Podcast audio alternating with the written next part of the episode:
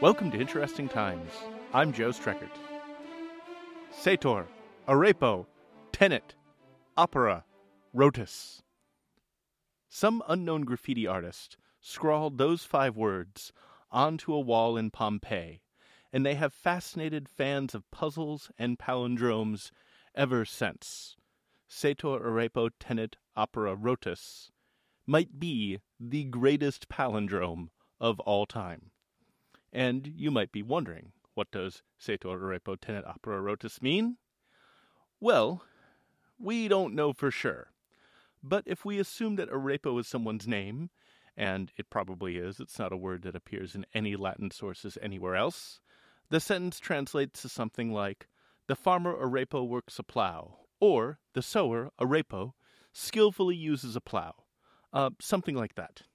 Uh, linguists still quite haven't settled on what this five-word sentence means, but that seems to be pretty close. And writing about a guy who may or may not be named Arepo, doing plow stuff, that does not make for a profound or even very interesting sentence, but it is a functional sentence, and more important than being profound, it looks really, really cool when you write it as a square that can be read forward and backward. So, Sator, Arepo, Tenet, Opera, Rotus. It's not just a palindrome, and that's the same front and back. You can take those five words and stack them on a five by five square, and you could read it forwards, backwards, up, down, across. It is way more palindromic than any other palindrome, if that makes any sense, when arranged in a square. Hence it's often called the Sator Square, or sometimes Rotus Square, because this thing, this little five by five collection of letters, it is so palindromic, in fact, that modern readers might be reading it backward, yet still reading it right. Let me explain. So, when a modern person looks at the Sator Square, they start from the top left, and they continue reading across from left to right until they get to the bottom, because that's how we read things. But a lot of Latin readers, they would have read it in a style called boustrophedon, which basically means that you read it from left to right one way, right to left another way, left to right another way, kind of like a, you know, curling snake, or like an ox making little plow lines in a field. So, snaking around, it reads Rotus, Opera, Tenet, Arepo, Sator, but Latin, it has loosey-gooseier and freer word order than English does, so that sentence basically means the same thing as Sator, Arepo, Tenet, Opera, Rotus. So, it is really the most palindromic of all palindromes out there, if this is making any sense. Again, the first known Sator Square, it's from Pompeii, so people have been scrawling this neat-looking Latin palindrome on walls since at least seventy-nine C E, and probably before that.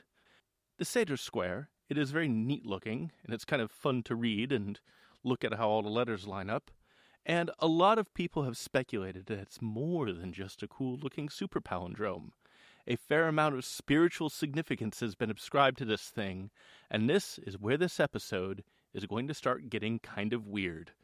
Christian mystics noted that you could rearrange the various letters of the Sator Square and get a pair of intersecting pater nosters, Latin for Our Father, in a cross shape with the two phrases sharing the N of noster. So you get that. But here's the problem.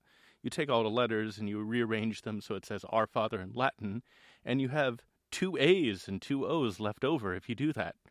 Well, doesn't that mean that that doesn't work? You've got some leftover letters. But wait! Couldn't that A and O just stand for Alpha and Omega? Couldn't it be a reference to that one line in the Book of Revelation? Couldn't it? Couldn't it? Seriously, a lot of people think this. You Google Sator Square, and you will get a lot of stuff about how it's a Christian mystical symbol. Uh, it probably isn't. The Sator Square, the oldest one that we know of, is from seventy-nine C E, from Pompeii, and the Book of Revelation, that really trippy thing with seals and great beasts and the end of the world, that was probably written in the eighties or nineties C E. And so given that, shuffling around the words in the Sator Square, so you get Pater Noster in Latin intersecting with itself, plus two extra A's and two extra O's that could maybe be read as Alpha and Omega, that seems a little bit forced. But again, it's something that a lot of people have done with this thing and a lot of people have noted.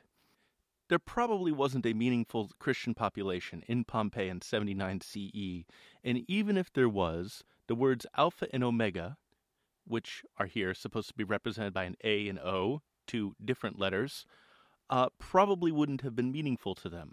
And the term Pater Noster, our Father, that also might not have been meaningful to them. So the idea that you could take this super palindrome, rearrange the letters, and get something kind of sort of suggestive of Christian mysticism, that seems like something that was thought up later and added on later to what's essentially a really neat word puzzle. And researching this episode was frustrating, really frustrating, because so much of what comes up after a simple search for Sator Square, it's lots of, you know, mystical, magical stuff, and most of it uses really, really flimsy reasoning to make the Sator Square something, you know, spiritual. Uh, I already mentioned the idea of two intersecting Pater Nosters and some Alphas and Omegas that you can build using the pieces of the Sator Square if you rearrange it, but probably the weirdest use of the Sator Square as a spiritual signifier is something called the Prayer of the Virgin in Bartos, which claimed that Jesus was crucified with five nails named Sator, Arepo, Tenet, Opera, and Rotus. So Jesus apparently got nailed to death with a quintet of nails that have palindromic names. That's just wackadoodle. Firstly, five nails to crucify somebody. Um, where would the fifth nail go after you were done with the wrists and feet? His neck? And secondly, I really doubt that the ancient Romans named their nails. I mean, maybe. I guess that's possible. They had sacred battle chickens, after all. Seriously, Google Roman sacred chickens if you want to find something amusing to chuckle at. But I doubt that the Romans named each metal implement that they used for home improvement and or executions. Nevertheless, this thing starts popping up again and again in churches across Europe, throughout the Middle Ages, from Italy to England and all the way up to Sweden. It appears again and again as a symbol of perfect, balanced, palindromic, universal niftiness. And I can totally understand the urge to incorporate it into art and put it on a wall because it looks cool. And if you did want a symbol of balance and wholeness and completeness and things going backwards and forwards universally forever, the Sator Square is a pretty good symbol for that.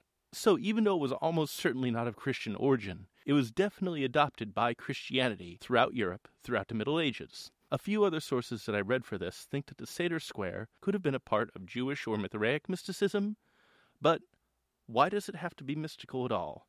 Now, I'm totally biased here as a non-spiritual person, but isn't it a little more likely that this thing was invented by some Latin-speaking word nerd who just liked puzzles? We don't know who first composed the Sator Square or why, but, and this is just my reading of it, my inclination is that whoever did it didn't have any deep spiritual convictions about it. My bias is that the Sator Square was written down and repeated for the simple reason that palindromes are cool.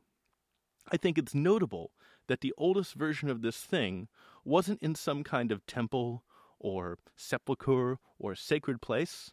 No, the Sator Square from Pompeii was graffiti.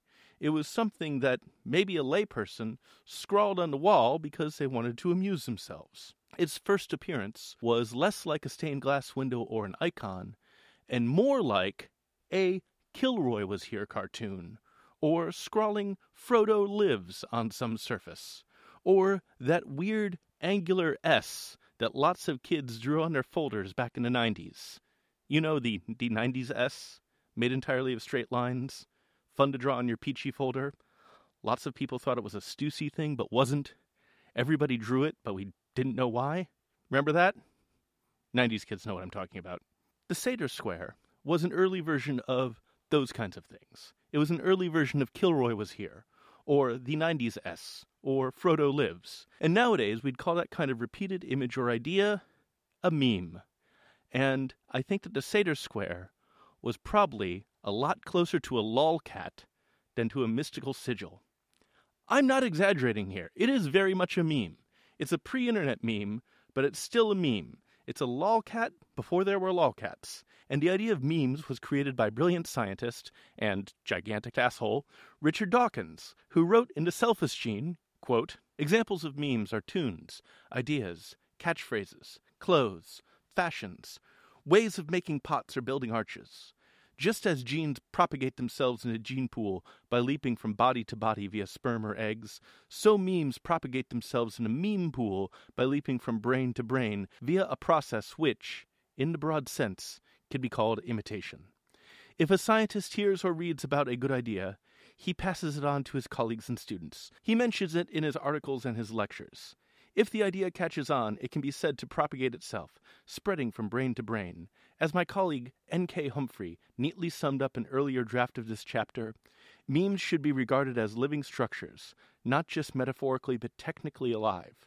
When you plant a fertile meme in my mind, you literally parasitize my brain, turning it into a vehicle for the meme's propagation in just the way that a virus may parasitize the genetic mechanism of a host cell."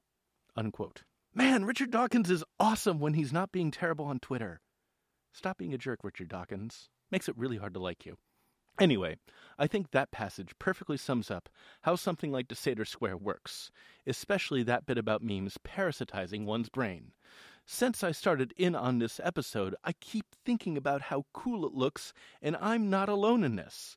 It seems that a large non-zero amount of people have also gotten sort of obsessed with the Sator Square, to the extent that it's a pretty popular tattoo.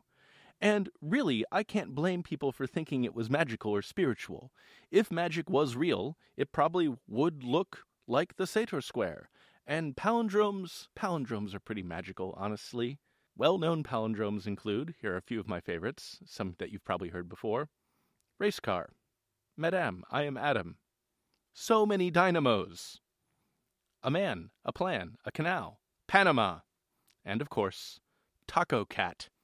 Those are all pretty well-known. Here are some uh, slightly longer ones. A dog, a panic in a pagoda. No, sir, away, a papaya war is on. And my favorite palindrome of all time, Satan. Oscillate my metallic sonatas. And word squares, like the Sator Square, you don't have to speak Latin to have fun with them. Here's an easy English one. These three words, bit, ice, ten. Arrange those three words on a three by three grid, and they read left to right and up and down. Bit, ice, ten. Though not backwards and forwards. It lacks the palindromic perfection of the Sator Square. I couldn't find anything else as perfectly palindromic as that square, so I want to put this challenge out to you. I want you listeners to send me your favorite palindromes. Send me your favorite word squares. Send me your favorite tricks with the English language or other languages. I'm on Facebook, facebook.com slash interestingtimes with Joe Streckert. And seriously, put all of your favorite language games right there so I and other listeners can dork out on how cool they are. And again, a lot of spiritual significance has been applied to the Sator Square, up to and including people thinking Jesus got executed with nails named after sentence components from this little word game. I don't believe in magic, and I don't believe in spirituality. But again, if I did, it probably would look as balanced and perfect as the Sator Square does.